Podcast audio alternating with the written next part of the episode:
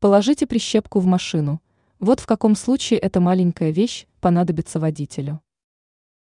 Прищепку можно использовать не только для того, чтобы закрепить постиранное белье на веревке.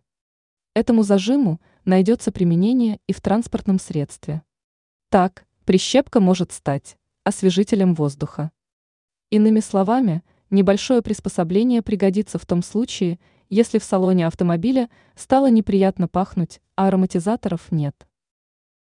Как правильно использовать прищепку? Пусть эта вещь хранится в бардачке вместе с бутылочками с эфирным маслом.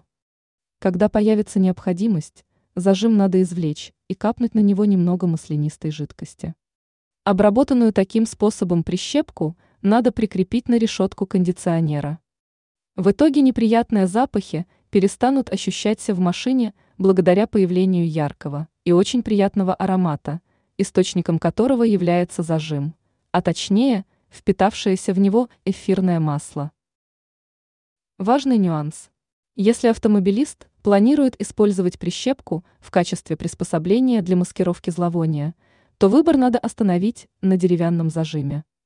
Дерево – это тот материал, которых без проблем впитывает эфирное масло.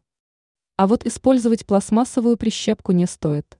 Превратить ее в освежитель воздуха не получится.